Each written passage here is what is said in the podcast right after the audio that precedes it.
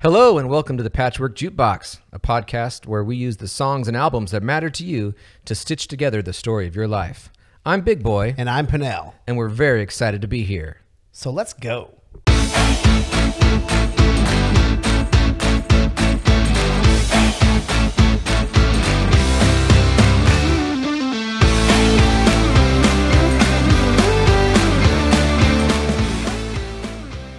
Hello, everybody. Welcome to the latest episode of the Patchwork Jukebox. As always, this is Pinnell.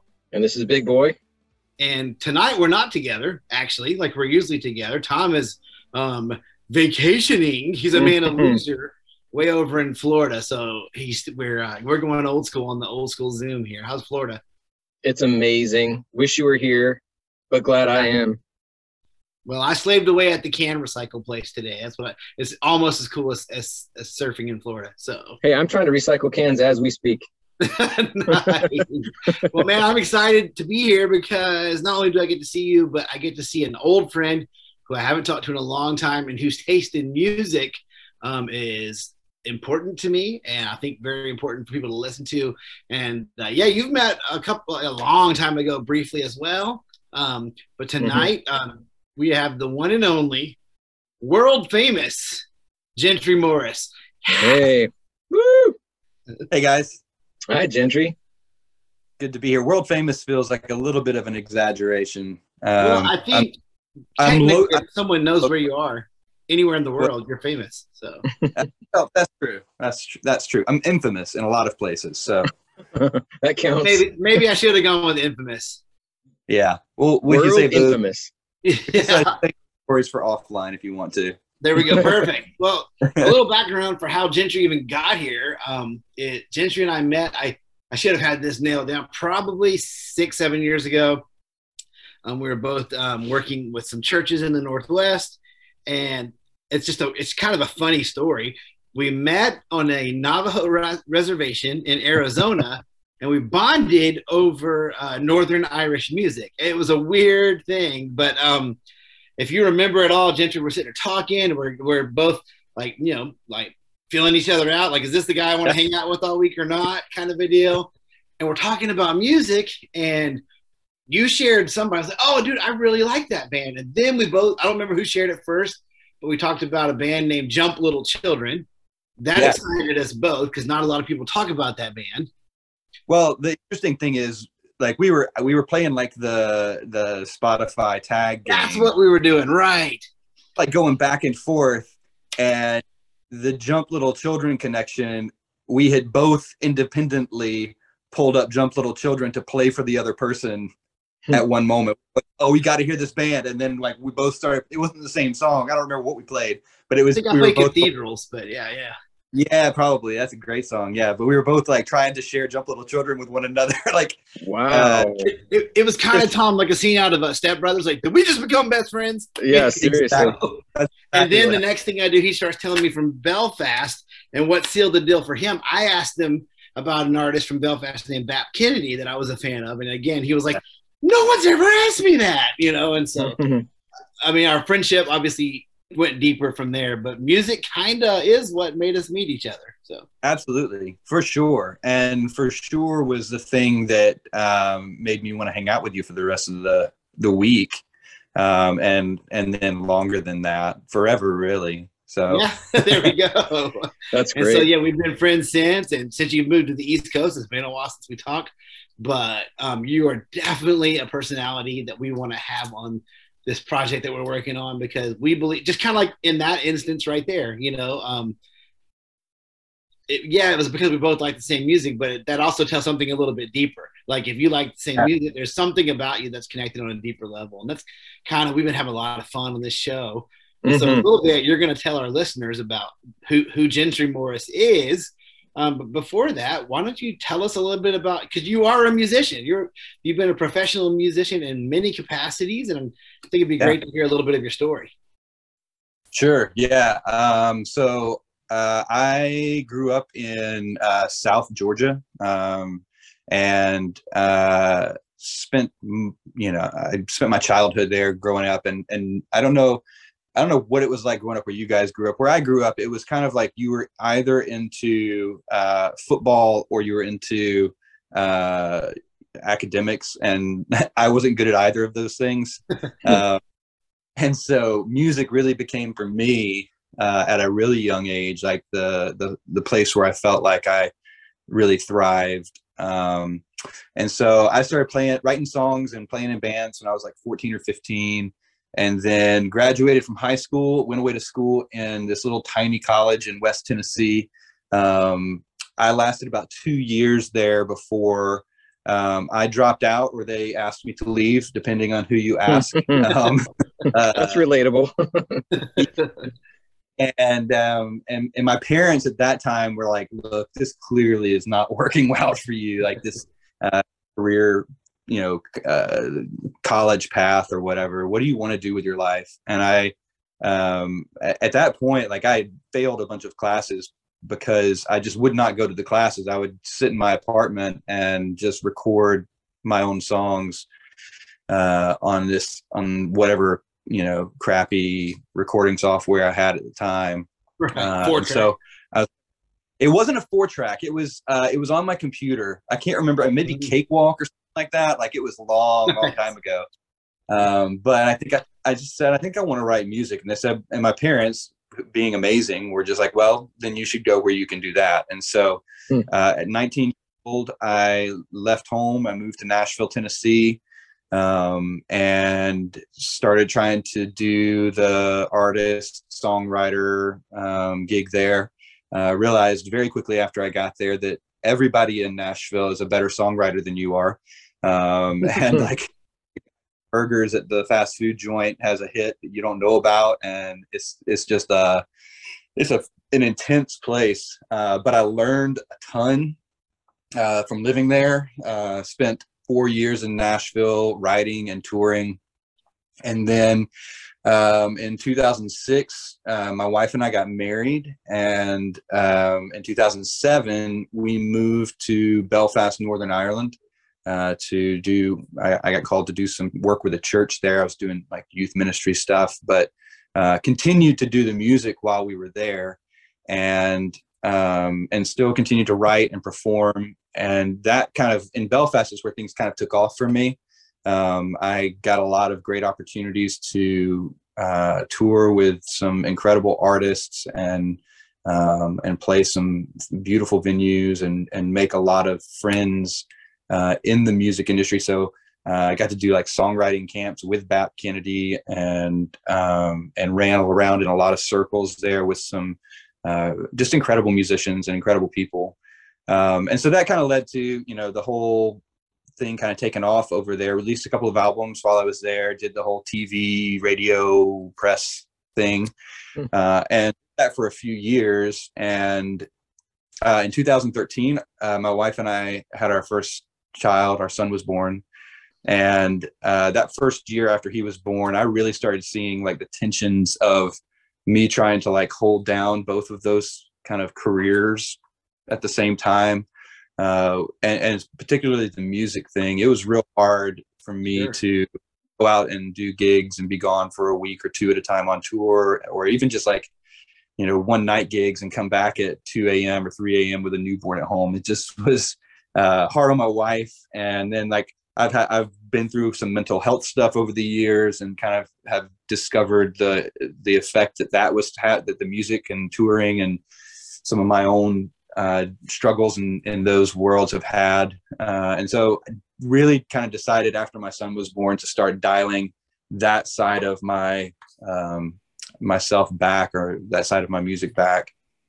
And uh, in 2014, we uh, moved back to the to the states. I took a job with a church in just outside Portland, Oregon. Um, was there for a couple of years. Didn't really touch music at all for a couple of years.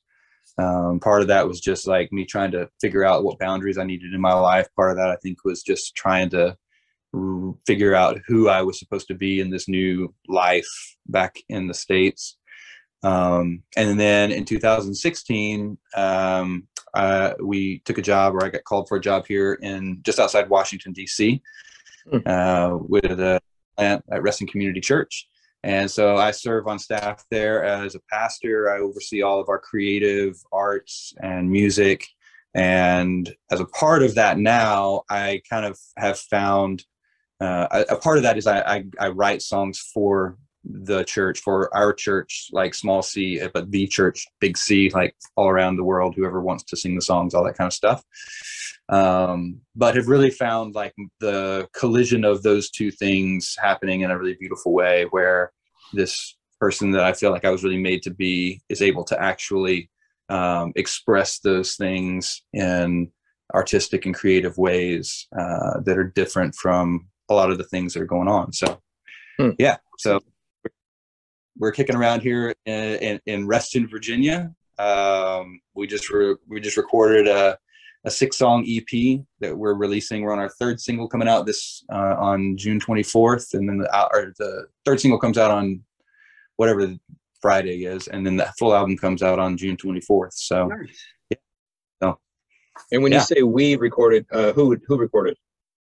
Uh, our worship team um, here at the church, we recorded these. It's an EP of six songs. EP is called "Children in Kin," um, and we brought in a producer from Nashville named Adam Agan. He and I go way back. We toured together a long time ago. Fantastic songwriter, um, incredible producer. He worked with us on the album, so we recorded a chunk of the album up here in Reston, and then earlier this year, I was down in Nashville for about ten days, kind of putting the finishing touches on the album in the studio with him, um, and then had um, yeah mixing, mastering, all that kind of stuff done down there as well. So yeah, wow, that's that's where I'm at now. So I'm, I, I live here in Reston. I got two kids.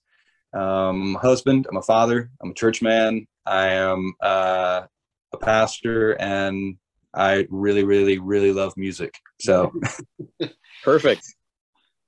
Well, look, yeah because I, I'm sitting here thinking of conversations you have had, you and I have had about life. Honestly, I don't know if you remember. I remember weird things. I remember, and but it's about life, but through songs. I remember us talking about some Elbows songs. I remember us talking about some Damien Rice, and, and so I'm super. I know what kind of songwriting that you seem to gravitate towards. So I'm excited to see what you say tonight, and if there's some surprises that I'm not going to see coming. Um, yeah.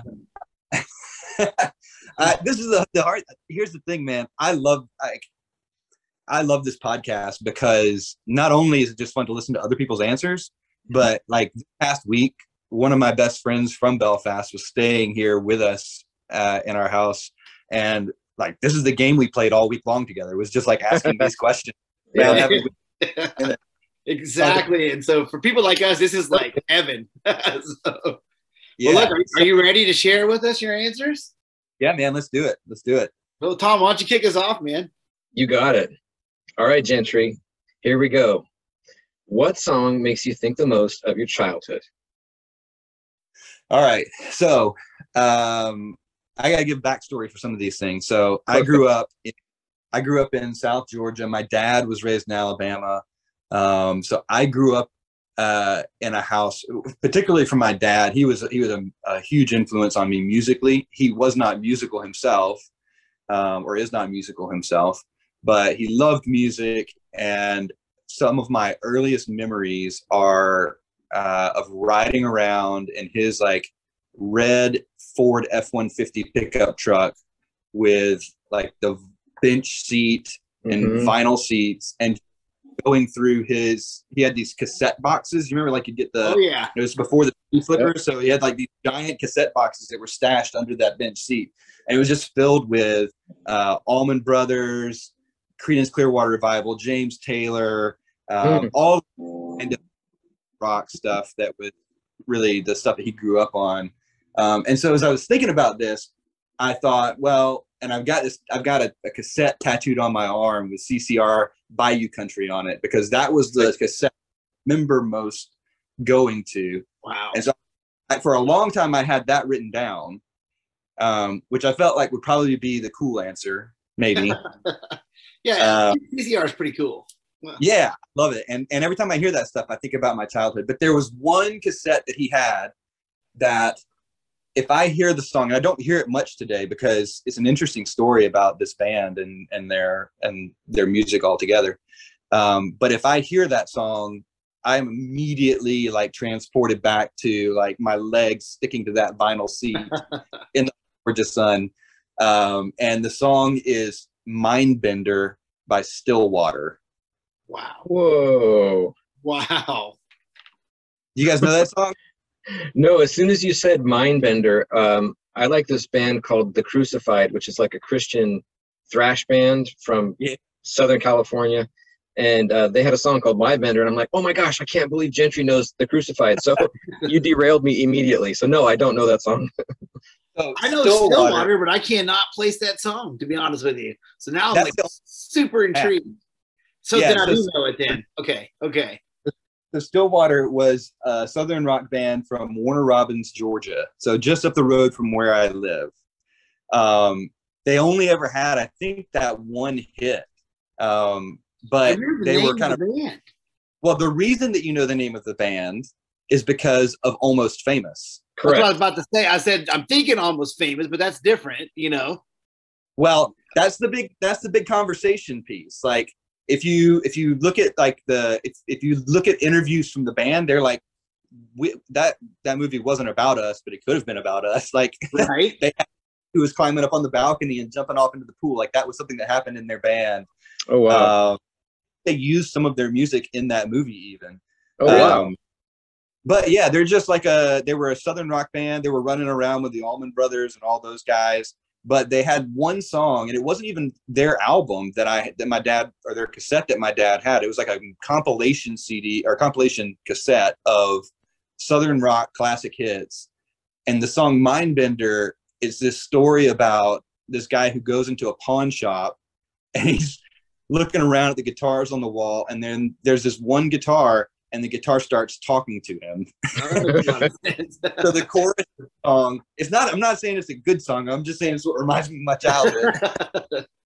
but the chorus of the song is my mama was a Gibson. No, my my daddy was a Gibson. My mama Mama was a Fender. Yes. That's why they Okay. call me mine. And it's all done through like a talk box. Oh my goodness. Yes, I know that song now that you're saying that. Yeah. So it sounds like a guitar singing the chorus. And as a nine year old child, I was like, what magic have they just invented? and, and so, and every time I hear that song now, I'm just like back in my dad's pickup truck, cruising Wow. through the woods in South Georgia. That is Listening. perfect. So, I don't know any other music by them. Uh, and I don't know that anybody does. I think like, I think there was a fire at the record label where they were like, where all their masters were lost or something like that. Oh, It's crazy. Yeah, it's a whole thing, man. It's pretty interesting. What a great song, though. That's And such a love great answer. fact that it pulls you back. So, I mean, so the next question, we kind of lump these two together because they go hand in hand. Um, Sure. So that that's that's a song that you, that takes you back to like cruising with your pops. I get that. Yeah. Um, but then at some, we all had that. I think every one of us described it in similar, either with your dancing with your mom or with your dad or going to a baseball game. But we all had a point at in time where something struck us about a song or an album and it became ours and we went after it. So so what is the first music purchase that you remember buying for yourself? Yeah. So this question was was tricky. Um, partly, not not really because I had to think back because I remember the first album that I ever purchased. Um, but do you guys remember Columbia House? Oh yeah, Oh yes. 12 I- for 12 for a dollar or whatever. Mhm. But if you signed up for Columbia House when you were 12 and didn't have a credit card for them to charge, Yep. you could, I stole so many CDs from Columbia House. I don't actually remember what my first was. Um, Gentry, I have to tell you, I just had to confess to my kids that I stole uh, uh, probably 50 or so CDs from Columbia House in the same way when I was in college. I had a whole racket where I would order them to somebody else's mailbox at Harding under a fake name. yeah, Yeah, I, I feel really bad, but I had to confess to my kids I did that. and I, I- part of me feels bad. Part of me feels like, nah, they should have thought that better. So, Yeah. well, you're figured out to scam you. You're not doing hot on that. Uh, Right. remember, like Columbia House, like I ordered some, like the earliest ones I remember ordering from them were like like they seem weird to me now. They're I, I still stand by some of these, but uh, I ordered the Boyz II Men CD. Oh heck yeah! Uh, I remember I got uh, Usher, Mhm. Matchbox 20. I'm not standing by these. Like these are great albums.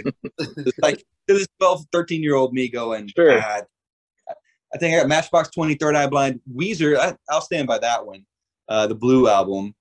Um, so I stole all of those uh, first. But then the first album that I purchased with my own money, I bought at Walmart, and it was uh, Recovering the Satellites by Counting Crows. Nice. So that, Excellent. it, yeah, that was the first one that I remember purchasing with my own money. How And do you were stand by that purchase? Um, yeah, I think so. It's I been a do. long into that album, but I remember like there was that moment for me because like growing up listening to my dad's music, I somehow had this assumption that they had stopped making music after 1979. It didn't occur to me that they were still making songs. And then I remember like I remember vividly like in my childhood bedroom, my parents I had like an Aiwa stereo, and I always had the, the radio dial set to uh, 99.1 oldies. That was the oldies channel in our town. And I remember I don't remember if I, I did it on purpose, just flipped it or changed it, or if I got bumped or whatever, but it flipped over to whatever the like contemporary alternative music station was. And and Long December was like the one of the first songs. I remember hearing Long December, um, Follow You Down by the Gin Blossoms. Oh yeah, that's a great And- year. Yeah, it was all and and one other one other one around that time as well. And my mind was just like, holy crap, they're still making music. and and so I just kind of went down a, a rabbit hole of trying to find all of so Counting Crows, Recovering Satellites. That uh, Long December song was on there, and it had my heart at I love that song Well- still. however old it was at that point. That's a great answer, man. I appreciate both parts of that answer, both the thievery and the honesty. Uh, I can relate for sure. Yeah. Yeah, I was the original music pirate, Yeah. There you go. Free Napster. yeah. Pre Napster. All right, Gentry, let's see. Oh, here we go. This is a fun question. Um, I'm trying to imagine you doing this, which is making it fun already. Gentry, what song makes you dance regardless of where you are or what you're doing? Um, so this was one of the harder ones for me to answer. Really? Oh, 100 percent, because I don't dance, man. Yeah, that's why I thought it was funny. Yeah, it takes a lot to make dance, and by a lot, I mean uh, whiskey. Um, and uh, only recently have I been able to like break through the barrier of like self doubt and Mm. and like self loathing to be able to bring myself to be able to enjoy those moments. Um, so like I don't have a long history of this, but I think the song that I landed on is one that I think has meaning for me. Um, because it was the first song that my wife and I danced to Oh, uh, at our wedding. Um, we didn't have dancing at our wedding because there was the church that we got married in was like crazy conservative, and you couldn't dance because you might lust after somebody. I was like, I was, I'm married to her. I think we've covered point. So, um, That's a different podcast. yeah, we can get into that offline as well. But we had a um, we so we couldn't have a dance at the wedding, so she had arranged like for us to have our first dance back at her parents' house after the wedding. It was a big surprise for me, um, and so our song that we danced to was "Polka Dots and Moonbeams" by Lester Young. Um, it's an old got me on jazz standard. It's an old Uh, jazz standard. Oh, cool. Yeah, so Lester Young. I so that's a part of I guess I didn't say this earlier, but part of my musical story is I played saxophone for years competitively. When I first went to college, I was there on a saxophone scholarship. Um, and so I love jazz. I love and particularly saxophone, tenor sax, bari sax, like that's my you know, if it's for jazz, like that's my that's my spot. Um, but Lester Young has always been one of my favorite jazz saxophonists because he when he plays in the recordings you can hear his breath coming through Hmm. and there's something it's it's about more than the notes that he's playing you can hear like actually a piece of him Mm-hmm. hear this man who's been dead for years now but i can hear him breathing this music out and that is just so meaningful to me and so Wow. yeah polka dots and moonbeams by lester young if you haven't heard that song or of lester young um i'd Cool, say man. he's right up there with all the greats perfect. That's Okay, amazing. perfect. We'll have to get you connected with uh, our friend Ed, who used I was to thinking that. m- manage Maynard Ferguson. oh yeah Yeah, he's a fun guy to talk to. i'm He's sure a jazz. He's a jazz nerd. Mhm. yeah Well, Look, based on your answer to that, and just what I think I know, um, I I believe you probably there are some songs that you probably connect very deeply with, and I know there are. Um, So this Yeah. next question is a pretty personal one for a lot of people, um, but it's always cool to hear what it is for different people. So Gentry, what song is it, um, or songs, if need Right. be? What what song always makes you cry? Um, so this one's a little bit different as well because this isn't a song that I think a lot of people know. Um, but it is a song that the first time I heard it, it's not an old song, um, but the first time I heard the song, I wept, and some of that was is tied to like the the, the season of life that we were in at the time. Um, like I said, my wife and I were in Belfast for seven years, but part of that seven years was us having to renew our visas every two years uh, in order to stay there. And there was this, there was w- one gap in there where uh, they had changed the laws around the particular visas that we had, and uh, we had to come back to the states. And at that point, music had really, like, my family in Northern Ireland was very closely tied to the people that I made music with. Um, and so my band um, that I, or the people that I played with that were in the band uh, that's kind of backed me up.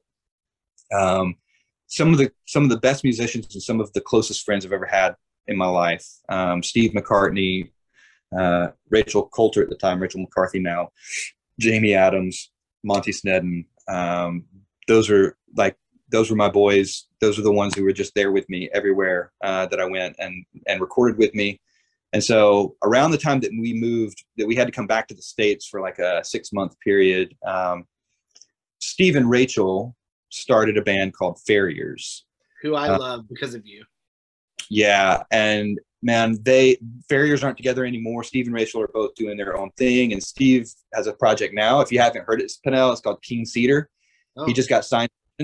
Uh, I don't know if I'm supposed to say that, but uh, it's incredible. Um, Awesome. So, but um, they released an album um, around that time, and they were in the process of doing mixes and all that kind of stuff. And we were back in the states and just heartbroken because we weren't with our friends, and we weren't sure if we were going to get to ever go back again.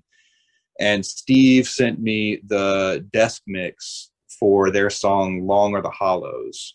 that's the song. Oh, and I just ugly cried my way through it. And and still to this day like like the last gig that I played in Belfast before moving back was with Farriers. And um those were my like I said they were they were my musical family there. And so Mm. uh, every time I listen to their music I just but particularly that song it's a such a beautiful song. And uh, yeah, I just get weepy. So I actually have a hard time back and listening to that stuff, but I bet you do. I mean, that's a beaut. I will. I do know it. Only I wouldn't know it if it wasn't for you. But I, I remember uh, another thing we did on that trip at at night. A couple times we'd say, "Hey, you should listen to this album," and then you'd tell me, Yeah. it. and it was the album with that song. And I think I for the rest of the week I was like, "Nope, I'm listening to this album." So yeah, really good. Uh, you haven't heard them, go check them out because they are just incredible musicians and yeah, love it. Love it. Well, that's perfect. I think that sort of uh, expression of emotion, especially maybe sadness or just longing or difficulty, uh, leads into the next question really well.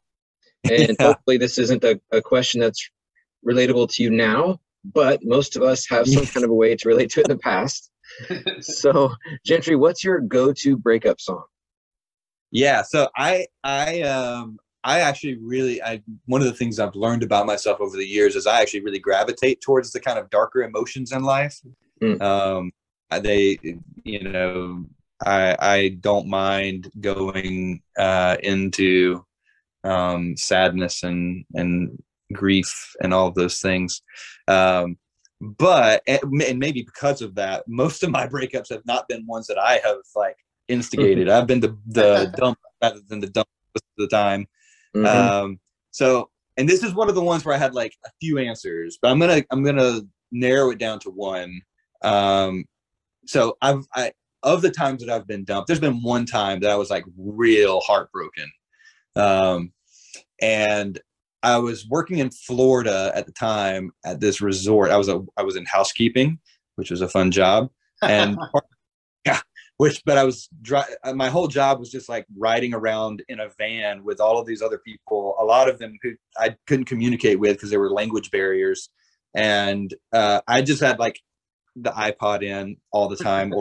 But there was a van driver, and every day of that summer, for whatever reason, the song uh, "Operator" by Jim Croce came on, and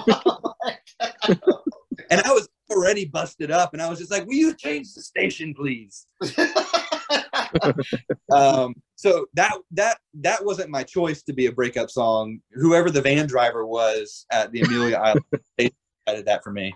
Uh, but the same summer, the song that I did choose for myself to kind of just like wallow in grief um, over this breakup was uh, "Everything Reminds Me of Her" by Elliott Smith.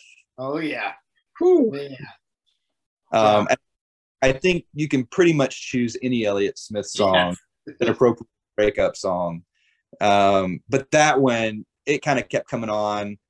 Um, and that was my, so I think like that's my, like, if I'm feeling real sad about the breakup or, you know, whatever, there's not like a, I, I don't go to anger super quickly in those moments. So that would be my, like, I'm just heartbroken over this relationship ending song. If I had to choose one that was like, I feel a bit bitter about this breakup, it would be Come Pick Me Up by Ryan Adams. Oh wow. Yeah. That makes me too. Because, like, the words to that song are so beautiful and so spiteful all at the same time. I, I love the fact that you're so practical. Depending on the type of breakup, it'll be this song. 100%. 100%. I legitimately go, What's today going to be like? What music do I need to listen to for this moment? right. And then the way my brain works. I do too. I get in trouble with all, my wife's like, you don't need to make a playlist to mop, you know. So Yeah. You do though. You do. And are you gonna mop are you gonna mop quickly or are you gonna mop slowly? and how do I feel about mopping today? Yeah. That's the whole thing, man. out of out of all those, man, like eh, there's probably never been a an artist that like who every song could be a breakup song like Elliott Smith. So I know. Yeah, he's come up before on this podcast for sure. Yeah. yeah. Oh, he's for me one of the first like, you know, like he was one of the first artists that passed that I was really into. And man, I mean, I know like so many other people, but when Elliot when Elliot passed, it was just I was really Felt hard. it. You felt it, yeah. There's other artists as well, but I think he was one of the first ones that I Mm. really felt. Um, so I got They're close enough to our age too that it almost felt like it was it wasn't a legend, it was one of ours, right? exactly exactly. He was our friend. Yeah, He was exactly. He was a friend of all of us sad folks, and He was the friend who sang to Gentry the summer of heartbreak. yeah, exactly. well, out of all these bands, because it's a very vast from jazz to to you know to whatever you want to call it, Americana to to folk to to Boyz II Men. Um, it sounds like you've listened to a lot of music in your lifetime, and then living in Nashville, there's music everywhere, right? Um, so if you had to like guess, if you could somehow quantify it, um, what album have you listened to the most in your lifetime? dude this one was super hard Hmm. this was the the hardest ones for me because so much of my life has been spent on the road and Mm. all I did was listen to music and and so there were a handful of albums i so i had to think about this a little bit differently so i think it's like there was probably like a four-way tie Mm. for the one that probably is most listened to um All four Backstreet Boys. they were all the, the entire the, the entire and then then uh the titanic soundtrack on top of that so, I didn't mean um, to interrupt you. Sorry. no, no, you're good. Um, no, so I think oh, I, I I still can't like I can't narrow it down. So I'm gonna give you four, and then I will tell you I'm gonna just undermine your question and tell you if I had to only listen to one of them again, there you go. I like it. or like.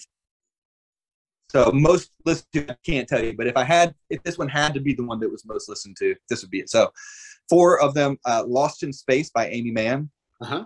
uh, "The Invisible Band" by Travis, Uh huh. Heartbreaker by Ryan Adams, and Oh by Damien Rice. Um, on the road, I wore those CDs out.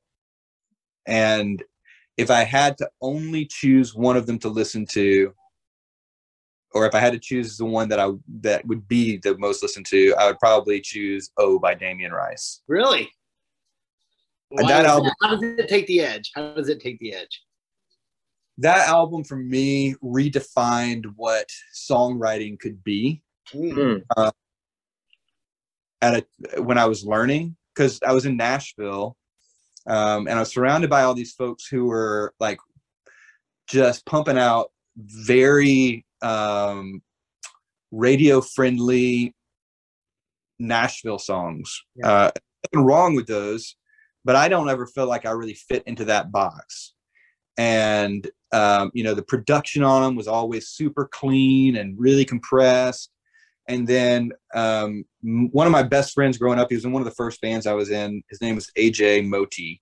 Um, he had given me this CD, uh, and I remember putting it in my the stereo in my car. I was driving from Atlanta, from his house in in Atlanta or Athens, Georgia, and I was driving back to Nashville. I was by myself, and I remember going through Chattanooga um, and kind of going over the mountains in Chattanooga and listening to. There's a song on that album called Eskimo Friend, hmm and it's just a weird song. Like it's not a typical. Like it just goes all kinds. Like it goes with like a weird operatic thing at the end of it, but and like the string arrangements, and it was just beautiful. But the recording of the album itself also sounded like it could have been done in a bathroom. Mhm. Um, you know, and the vocals were really raw and emotional, and um, there was something about that album that just really spoke to me, and I just burned it up for Nice. years. Um, and, and still to this day, when I went down to Nashville the last time, I was like, "What am I going to listen to?" So I had a whole like kind of list of albums I was going to listen to on the drive down, and I was like, "Well, O's got to be on there." So There we go. Perfect. it may not be the thing that I listen to most now, but over the course of my like years, um, that one probably would take the the cake. So good. It's got think- one, of- the songs. Uh, I didn't mean to cut someone off there, but uh, on that album, it's, it's one of maybe three songs in the entire world that if I'm doing something and it comes on, I have to stop what I'm doing. Like I, if the blower's daughter's playing, I have to stop and I have to take it in. Like, yeah. Yeah, man. Yeah, it's just, I, and it's one of those like I. You guys don't ask this question, but I have a list of perfect albums Mm. that I kind of curate as I go, um, and that one's been on that out on that list for a long time for me. Great, man. What a great answer. All four of those albums, but oh, excellent. Yeah. Well, different vein here. Um, and we've gotten we've had so many different answers for this because people translate uh, guilty pleasure to mean so many different things.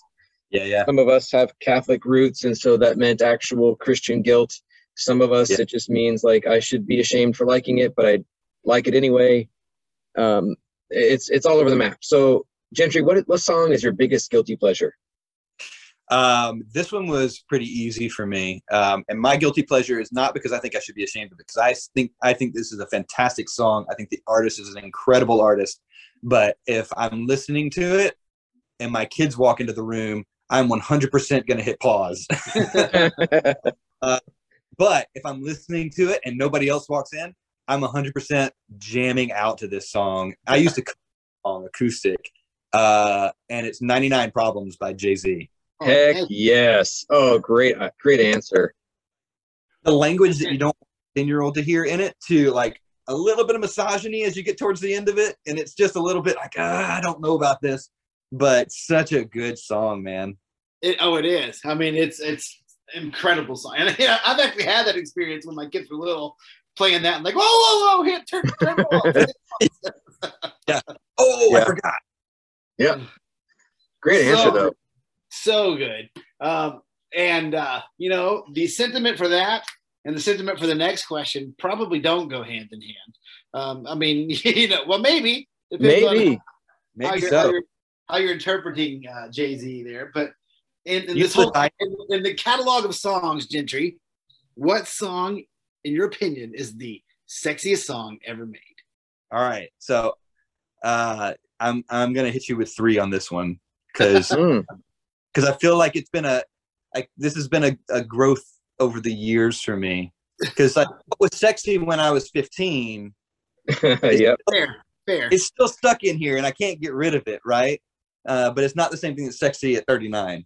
So um, the number the first one is You're Making Me High by Toni Braxton. yes. Oh. I remember hearing that song and seeing the music video on like VH1 when I came home from school.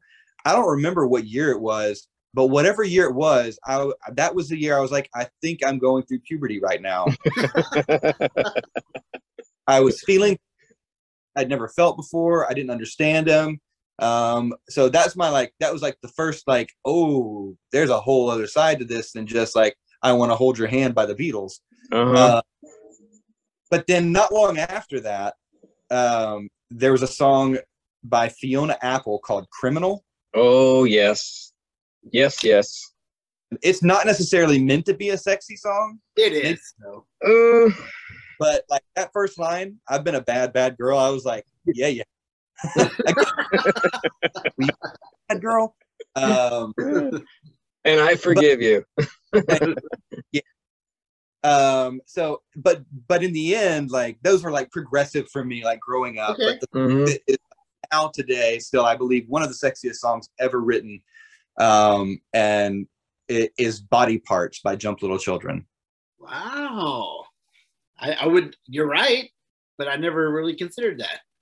it's man like i remember going and seeing them live uh with my wife now we weren't married at the time um and it was um it was beautifully uncomfortable Yeah. I can see it. Because it's not even their lead singer that sings that song. It's the guy that plays like all of the other things, like the tiny guitar and the mandolin, and and then he gets the that song, and he's just like gyrating and telling his story, and it's more of like a like a flowetry kind of song than like an actual melodic verse and all that. Um, so yeah, Body Parts by Jump Little Children gets my number one spot. But I needed I felt like I needed to give you a little bit of the progression to get there. So I like it. I like It's all a good three. journey. Yeah. It's a good journey. Well, hopefully this next song has nothing to do with your last three. But I mean, hey, to each his own. So, uh, Gentry, what song do you go to when you need to work out your anger? um i don't like i said when i, I don't i don't feel like i i um yeah i gravitate more towards sadness um it takes a lot well it, depending on the moment but um if i'm going to listen to something when i'm angry usually i will listen to something that is a little bit more chill to just Hmm. help me calm a little bit Mhm. and that's not but it's not even anything that's like that i would that's worth mentioning i don't think because it doesn't yeah um but if i want to get like my anger out then my go-to song uh, is the opening track on the 1998 album the shape of punk to come by refused Okay. the name of the song is worms of the senses slash faculties of the skull Oh, And I the love open this title. song are I've got a bone to pick with capitalism and a few to break. And then it's just six minutes of screaming and thrash guitar. And it's glorious. You just made me very, very happy. Do you know I could- No, but I cannot wait to find it. Mate, that song, like that whole album is like so good because that it was like 1998.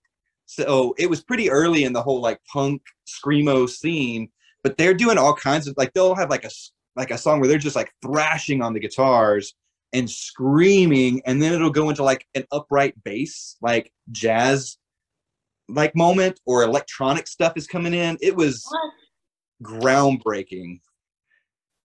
So I know what Tom's Interesting. listening to tonight. huh? Yeah. I said, I know what Tom's listening to tonight. Yep. the shape of punk to come. It was fantastic. Thank you very That's- much. Amazing answer. So look, uh, this is a. I am learning. I learn things about you all the time, right? If, um, like Gentry tells me on this trip to Arizona that he's not much of a handyman, and then on Facebook he's basically like remodeling his entire home all the time. So he, he's a man of many skills here. Just trying to get out of work sounds like. you know, but and so but I, what I don't remember, I'm sure we've had this discussion, is if you played sports, because that's kind of where my mind went to this question. But for others, it's getting pumped for a gig, it's getting pumped for something difficult. But what song is it that when you need a song just to get you pumped up, where do you go? Um, I never played sport. Well, I played baseball for a little while, and I guess if I had to have like a walkout song for like a sports thing, if I was good at that, um, this would be it. Um, if I'm getting ready to go and play like a rock show somewhere, this would be it. But just in general, listening to it, it makes me want to do something, even if I'm not going to do anything. It makes me want to do something, uh, and it's "Sabotage" by the Beastie Boys. Oh, gotcha. Wonderful Great. choice. Yeah, yeah. We can don't think- definitely relate to that. man, man, that song, every time I hear it, I'm just like, I don't have plans, but I need to. And it Yep. needs to involve. So, You- Did you say it needs to involve fire? yeah. That's a great. That is a great quote. and, and handlebar mustaches. That's right. Oh man, I love that answer. I'm a huge Yeah, you remember the video? Spinell, huge Beastie Boys fan. I, I also love that song because it's one of my wife's favorite songs. And if you guys have met my wife, she's a pretty soft spoken person. Um, but she knows every word to that song. And when it's just me and her, uh, she will occasionally for my birthday rap sabotage for me. Mm-hmm. And it's it's one of my more favorite memories. So That's amazing. That's a good birthday yeah yeah That's Hey, probably subtly making the sexiest song list for you too, Gentry. yeah, they're all tied to that, really. I mean, But but here's the question: Did did she did she set it straight that Watergate? oh, Okay, good, good. That's important then. Good. Well, look. Yeah. So great answer, um, and and uh, some that I can't I knew and like forgot, some that I never heard, um, but it really makes sense. It really fits um, fits this picture that you're putting together. But these last couple to me are kind of some of the harder ones and maybe even more revealing for some people. Yeah, Um, yeah. So, so I'm really excited excited to hear what you have. Um, and this one is the next question is probably the one, Tom, you might agree, that it seems people have the most trouble with up to this point. Because Yeah. those of us who really love music don't like to call something bad, or some do, or like, or we always we want to be like, hey, it's in the eye of the beholder. So everyone interprets it differently, yeah, right? And- and Especially so, uh, people in the industry in any way, they have a hard time answering this question. Yeah, Right. they- exactly. Especially in the industry. And I think Tom was supposed to ask this question, but I started, so Go for doing it. So, um, in your opinion, Gentry, uh, what is the most overrated album ever made? Sure. Um, I don't have the the hard part for this question of me was trying to figure out which one to put down because I have I have lots of hard opinions about that, and that is fight about them, but but I have opinions. Um, so like the first thing that came to mind was anything by the B52s. I know I'm gonna get some hate for that, but You're a George boy. I I can't stand the B52s, and Wow. they can email me if they want to. Uh, but every time I, yeah. So there's lots. There's we were talking. My wife and I were talking today. She was like, "Do you do you not like the B52s more than you don't like this other band?" And I was, and the other band was legitimately like, and not even just in like my opinion, but like culturally, they're kind of a joke. Uh, and I was like, I would listen to that other band for all eternity if I didn't have to listen to the B52s again. wow. I have such, there's so much vitriol inside of me, and I know Wow. people love them. Yes, I And- love them. I'm sorry. No, it's I'm fine. very- I love your answer. Keep going. So, big boy's like, Hanel, why did you bring this jerk on the Nope. show? Nope, this is Uh, great. So uh, that was the first thing that came to mind. But I don't know, like, if the B52s are like critically acclaimed. I just know that I don't They're care not. for them. So I thought more, and so this is, and this has changed over the years for me a little bit. But for a long time, um, Yankee Hotel Foxtrot by Wilco. Huh. I really struggled with that one for a long time, but it grew on me. Hmm. Um, it grew on me, and uh, now, and so I was like, "That's not the one." So the one that I've landed on is one that I've like. It's not one that I hate, um, but it's one that I just I've tried, and I know I'm supposed to like, but I just don't, and I don't get it. Um, and it's The Doors by The Doors. Oh wow. Wow. These are great answers. I disagree with most of them, but I love Yeah. that you said it.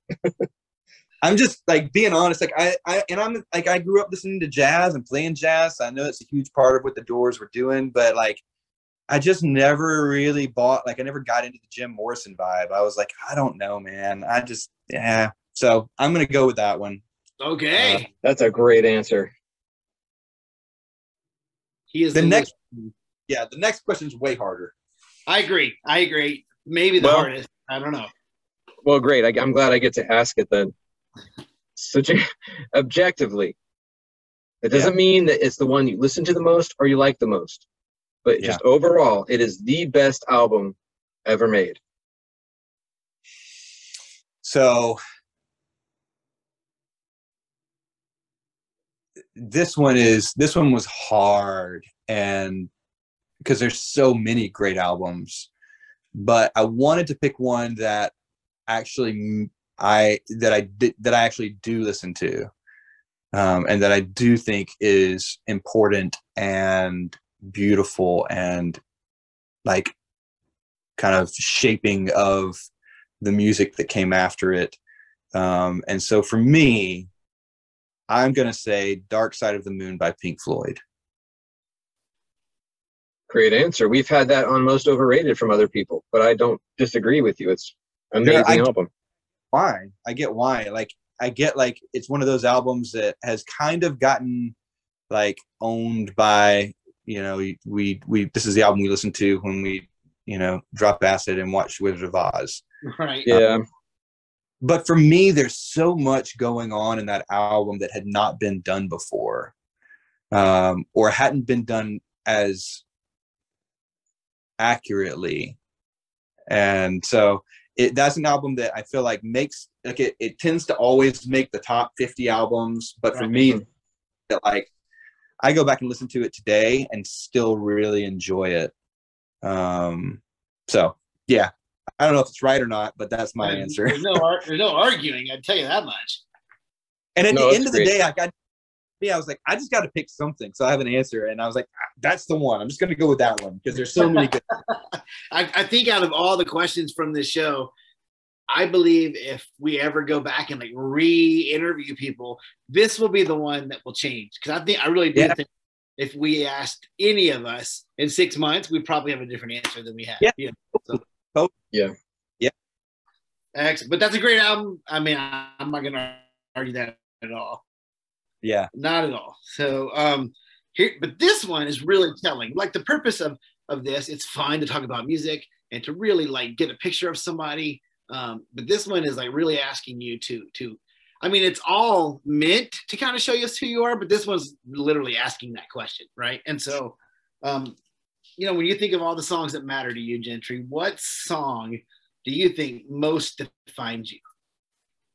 Um, so there's this is this is another one that I that um, has been meaningful to me for a lot of reasons over the years. Um, but it's long or, or late bloomer by Ron Sexsmith. Oh wow! Um, Ron Sexsmith um, has been one of he was one of my favorite songwriters has been one of my favorite songwriters for a really long time i think one of the most underappreciated yes. songwriters in our time um, and that song in particular um, the lyrics to it i feel like they really um, kind of sum up my story of life in a lot of ways. So like the lyrics are, you know, it's just a stone's throw from here to eternity, from the back roads to where I long to be. The world has changed, leaving only truth intact. You think it's a game to me. It means more than that. So he's like writing the song about like the longing of, um, you know, performing, being an artist, all of that kind of stuff, but also like um, for me, like that's been the story of my life in a lot of ways of just kind of feeling like I, I emerged later, like things kind of, there was a longer burn for me. Mm-hmm. Uh, so yeah, it's that for me, like I go back to that song and I'm like, I get that. So of mm-hmm. course I'm a, a long, I'm a late bloomer. I'm a slow learner and I've heard the penny drop. I'm a small player with a tall order to come out on top and without selling my soul that everyone might know that I'm a late bloomer. Um, from a turntable to a phone. Yeah, it's just like so many good Ooh, lines good. That, that I feel like kind of sum up what my life has felt like in a lot of ways. What a great, great choice. That is a beautiful choice. Well, I'm I'm very excited to hear this is our last one, and a lot of times this question kind of kind of read cryptically. Uh, that's mm-hmm. not the intention, it's more like we want to get people to think about the importance of legacy. I mean, each yeah. of us is important. And so it's worth thinking about. So, Gentry, when your life is over, if the mm-hmm. only way you can tell your story is to leave an album, mm-hmm. what album is going to reflect your story? So this was a tough one for me because there's lots of albums that I've listened to that I could see those are the ones that you know reflect some of my story um, but as a songwriter and as someone who has spent years crafting songs that tell stories about my experiences um, and i felt a little guilty about doing this because i don't want i don't want this to sound self-promoting um, at all but i feel like this the album that i think probably like if somebody if my kids or my grandkids or my great grandkids wanted to get a picture of who i was or what i was like it would have to be one of my own albums. Mm, yeah. Uh, i don't think that it's the best album. I don't think that it's a great album. Uh, i don't think they're the best songs but i think they're my songs. Mm. uh, and so i have an album called a waco sleeper. Um, and i don't think that, the, that they're the best songs i've ever written. Um, but those songs for me are representative of so many big chapters in my life all kind of condensed down into this one album um, and they're stories of uh, of those chapters of my life that really was who I was becoming then that have turned into or or, or translated into who I am now. Mm-hmm. Um, so there's you know there's songs on there there's stories from the road there's stories of you know faith and struggling with faith and foolishness and all of the things that kind of really have made me who i am. Um and yeah again like i don't think like I, I don't think it's the best album. I don't think it's the best they're the best songs but i think that they're my songs. And i think that if i had to leave something for my you know great grandkids to listen to and know who their great granddad was um, there are voices on that album that were they're my friends. There's my my you know my best friends are singing on that album with me. My sister is singing on that album with me. you know i'm making music with the people that i love i'm writing songs about the things that i've experienced or the things that i am experiencing um so for me i know that's not the answer that everybody's looking for maybe but i think that is as a songwriter um and maybe that's just the narcissist in me but. I, I spent a lot of time thinking about the, the question and, and tossed around a good few answers. And there was always enough of all of the answers to make me go, well, I don't know. I don't think that one really does it. And so that's where I kind of landed was that, that album. That's a that's a fantastic answer. I mean, look, if Brian and I had the ability to write and record music, I'm sure we would put together a legacy album to leave for our kids. But I mean, I don't. And so God bless you for being able to. I, I think it's wonderful. It's not narcissistic. It's a, a skill set and a gift that you have. And congratulations, you've put it all to, to vinyl. You put it all, you've recorded it. You know, it's been Yeah. mastered and it's there. So why not leave that behind to tell your story? Thank you. Yeah, Yeah, he's being modest. It's a damn good album. So, so it is definitely, man. It's okay. So I think you embodied the entire spirit uh, of playing playing along with us. And this, Yeah. this- I mean, but I think the thing I I love about you, and um, I think maybe is what makes us kindred spirits, is is um, to me hearing your answers. Music to you is much more than just a sound um, or a melodic collection of words, you know. But it's it's an experiential event, um, and just just the way you described a lot of the things that you shared tonight were attached to a moment or even a physical item you know an f-150 uh, you know um, you know a navajo hogan or, Yeah. or, you Yeah. know i mean um, like an event a time you know like anxiously awaiting on visas and and so i i think that that's exactly what we're going for with this is like this idea that music really does open up a part of us and reveal a little bit of our heart that sometimes we can't do ourselves. So mm, thank Yeah. you so much for your answers. Well, thank you guys for like doing this because like this is a game that I have played with people for years without the same without the structure that you guys have put to it. And because I believe that, I believe that as we hear like the, the songs that have changed people or have influenced people or made people who they are, that you begin to get a better picture of who they are underneath that. Mhm. And that that that is a unifying experience that crosses cultures and ethnicities and backgrounds and experiences and that's we find just so many beautiful ways to connect over music and so you guys are doing incredible things i'm super excited for it i'm glad to be a part of it And thank Thanks, you so man. much. And hopefully we can uh, get together and do this over a beer soon. i'd love that Yeah, you can come visit me in closing Florida. Yeah. I, I just want to say thank you also, Gentry. Uh, I appreciate that this matters to you. And listening to Panel's description of, of the way music is important to you, it actually makes sense to me that you don't like the B-52s. I mean, thinking about them as a band, uh, just it's interesting. Like they're so fun and nothing really matters in their songs. It's all just about fluff. That's the whole point. And it would make so much sense to me that somebody who cares so deeply about every word that's written and every story that's being told from a songwriting perspective that they would drive you crazy. And, and I, I think not- it's well, I think it's really interesting. I think it's pretty cool that you'd share that with us. And I, I just love that you took time to take the question seriously and show folks how useful this exercise is and how much fun it can be too. So I really appreciate it. yeah man i appreciate you guys as well and my my my speech is pretty hyperbolic a lot of times so um i got i got a lot of room and i love the fact that like this is the beautiful thing about music is that you got you you love the b52s and i don't but there's a lot of other things that we like both really love you're gonna listen to Refused tonight and you're gonna be like i love this band Thank you. well, have a good one, my friend. Yeah thank you guys All right, Peace. take care.